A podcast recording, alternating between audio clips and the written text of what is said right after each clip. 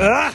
As one Crookshank, your one and only Move Swiftly speaker, checking in for a daily Move Swiftly thought, giving you a perspective on teamwork that you will not get anywhere else. Straight up coming right out and saying it. Listen, mothers out there who have daughters, I'm, sp- I'm speaking specifically to you, and like I, like I always tell you, even though I may say who I'm speaking specifically to, everyone needs to get it, get everyone needs to pay attention to what I'm getting ready to say because it's a very it's a universal message. However, it's important that mothers who have daughters listen to what I'm telling you. But everyone, if you not don't fall in that category, still tune in because it is a universal message that speaks on parenting, how we adult, how we handle and how we raise our children, which is the most important thing, the most important job in life, right?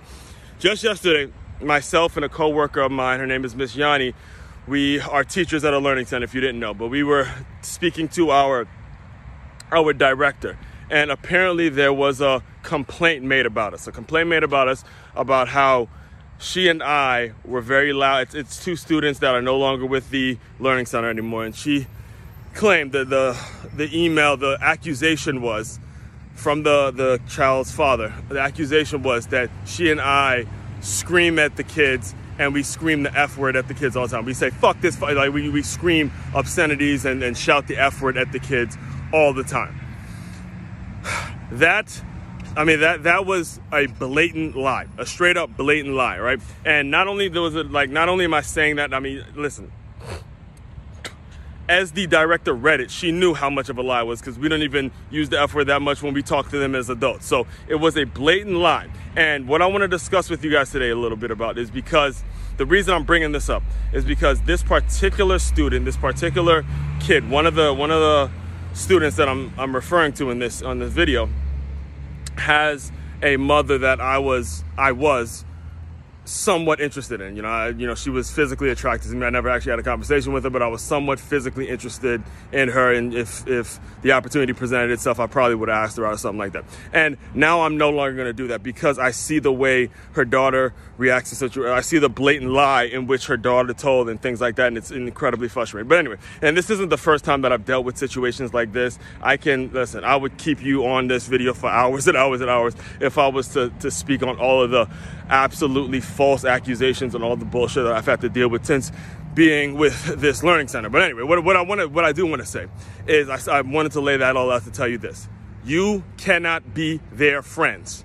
All right? Did I say it clear enough? You cannot be their friends. You can't be their friends. Adults, it is important that you be their parent, that you are there, that you are there because it has me thinking about, you know, just the complain itself it has me thinking about all the other dumb all the other women out there that do this dumb shit and they get pregnant and they go around bashing the father and they go around you know saying things to the young kids to the young girls that are really gonna fuck up their mind and shit like that and i'm telling you right now you cannot be their friends because the result of you being their friends is the same thing I just told you, all right? The same thing I just told you. Imagine if let's just let's just play devil's advocate. Imagine if we had a different center director. She took that seriously and she and I, myself and Miss Yanni end up getting fired over something that we didn't do, all because of a lie told by a 10-year-old girl.